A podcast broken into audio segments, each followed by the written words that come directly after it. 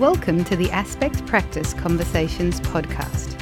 Through these podcasts, we aim to share stories and information regarding aspect practice through interviews with carers, teachers, parents, and academics. For more information about anything you hear today, please visit the Aspect website at aspect.org.au. A transition is where something happens in your life and you have to go from point A to point B. But for us, when it comes to people in the spectrum, we find that the unknown to us is almost mythological or fantastical because we have no idea what's next. My name is Vicki Gibbs. I'm a clinical psychologist with Autism Spectrum Australia. Launchpad is a website that Aspect has developed in conjunction with Ageing Disability and Home Care. The website is aimed at young people 18 to 25 and their parents, so it's to assist them with the transition from school into adult life. And it covers a whole broad range of areas that are relevant at that time. It covers information on study options, on getting, getting employment, on post school funding, on independent living schools and funding options. Autism Launchpad is uh, quite a new and different type of website. It's got one section for young people, um, but a sort of mirror section for parents.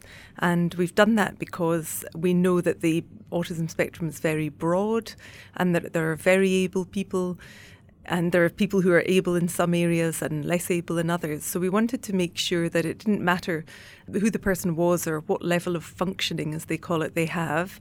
They will be able to access it either themselves or with the help of family. I'm Seana Smith, and I'm one of two co creators of the Autism Launchpad website, Transition in the autism world just means moving from one setting to another or from one place to another. So, usually we talk about them first of all, transition to school. So, when a child is going from early intervention into the school, it's a very big deal. Then, next major transmission would be changing schools to go to high school. And that's another major point in a young person's life. And then the biggest and possibly the hardest is leaving school and going on to whatever lies beyond that. And there are many options and uh, many possibilities for what lies beyond that, but it's a quite confusing maze to work your way through. The problem about being on the spectrum, uh, well, from what I have seen, is that we have problems trying to understand what is foreign to us. I mean, if you have a look at people who go from primary school to high school, who go from high school to uni, even from uni to a, a job. What the hell is going to happen when we go from point A to point B? It's almost a titanic experience to go through because we're not prepared. And that's what people like me are there for to help mentor those who are trying to go from point A to point B. With the unknown future, the the best type of advice that I could give is to prepare, prepare, prepare. If you have enough preparation and structure for that transition from A to B, whatever that may be, you will be better off. On Launchpad, we've aimed to be a quite comprehensive resource guide, a sort of online handbook with the aim being that any area that you're looking for information about will have something there. We've been putting together other resources in lots of ways rather than creating brand new things. We have got some of that, and we've got lots of personal stories which are new, but we've been cherry picking all the good advice and information from other places. So, for example, there are some good American websites which give you ideas about jobs and about improving your skills in the workplace and things like that. So rather than us write stuff like that, we've linked them. There aren't good Australian ones, but um, there are good American ones. There are a couple of very good books But again, they're American, they're not Australian. So rather than each parent having to, one at a time, look around for the information that they need, we've tried to put it all together in one spot. Now, we have written new things for it and we've interviewed people and got people's stories, but the main thing was to stop everybody having to do their own hunt and put it all together in one place.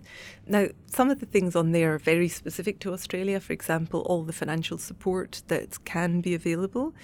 Things like guardianship, which and wills and things like that, which are more of interest to parents, are very Australian focused. And self advocacy and disclosure. We've got good Australian resources. So, part of having an autism spectrum disorder is often being quite resistant to change, so preferring things to be predictable and preferring routine. Maybe some of that is to do with the fact that it's easier. I guess they find new things difficult because you know it's challenging for them to get their heads heads around new concepts or new processes. So the preference for routine is probably pretty adaptive for them in that it's it's easier for them. I think people with autism find new things anxiety provoking at times for those same reasons. Also i guess people with autism need a lot of support. So in any situation where they've had supports established if they're then going into a totally new environment they're going to need new kinds of supports and all of that work has to start all over again so, what we tried to do is find information that we could make relevant to the Australian context and create new strategies where we felt there were gaps. We had a research phase, and during the research phase, it was really about sitting down and going through websites, books, DVDs, documents, anything related to information that would assist families at that time. And it was about looking at things that were relevant to the Australian context. So there were a lot of resources that we found that had some information, but when you got into it, it would have been frustrating for an Australian parent to read because there was a lot of references to American laws or American services or the UK. Well, I think it's just that young children and young people with autism tend to do better when they've got a good routine.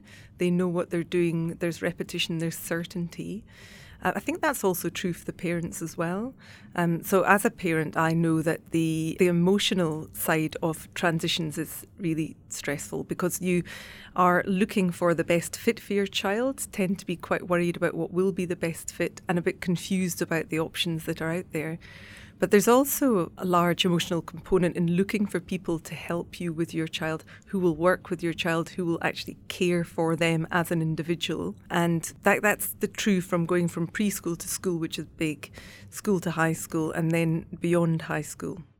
I guess what we'd like to hear back from families is that the website has made a difference to them, and that could be in different ways. So I think even emotionally, there's a lot of anxiety as a, a parent and even as a young person about going into adult life, getting a job, going to university, learning how to drive. So there's a lot of questions about that. And I guess what we'd like to hear is that we've reduced some of that anxiety because they've found somewhere to go and they've got information there. Launchpad is a fantastic website for those who are going into any stage of their adult life, whether they are getting a job, going for their license, or just trying to keep themselves most hygienic in today's world. It is a an amazing website that covers all kinds of details in adult life. It relates to people who are basically my age on the spectrum, uh, from their from 18 to about 30, I'd say. We know that for young people with autism, what seems to be the best predictor for how well they do is really how well they master everyday living skills. Well, there's a lot of benefits. So, people with autism have a lot to offer. They're, they're underutilised at the moment. The research would tell us that most young people, even very able young people with autism, you know, who perhaps even have university degrees, are either unemployed or underemployed. They have a lot to offer in, in the workplace. They have characteristics that are very beneficial to employers. They're reliable, they're honest to a fault, they don't waste time chatting about TV shows over the water cooler. They're in there to do the work. They've got a great attention for detail, fabulous memory, see things that we don't. So, in terms of productivity, they've got a lot to offer. And then on the other side, if we're not allowing them to I guess, have what they want as an adult, which is the same thing as us, have relationships and have a job, you know, you run the risk these people end up having secondary problems, anxiety and depression, and that's a cost to the general community as well and their, and their families. So there's a benefit to the families when they see that their young person's able to achieve as adults the same way that their other children can. The one thing that people should take away from this discussion today is that autism is more than just what people think a disability. It's something that is a, a different brilliant, that is, it's amazing, it's incredible. If you see the talents that someone on the spectrum has, you should utilize them. You should see what they are passionate about and find a way to make that work in today's society. Don't shut it out sure they might like trains or they might like Pokemon, but the fact that they enjoy those things can be incorporated into everyday worlds. A love of collecting can be uh, conveyed into collateral orders or into organizing spreadsheets. You just got to find the right talents that incorporate the right enjoyments. Thank you for listening to the Aspect Practice Conversations podcast. For more information about anything you heard today, please visit the Aspect website at aspect.org.au.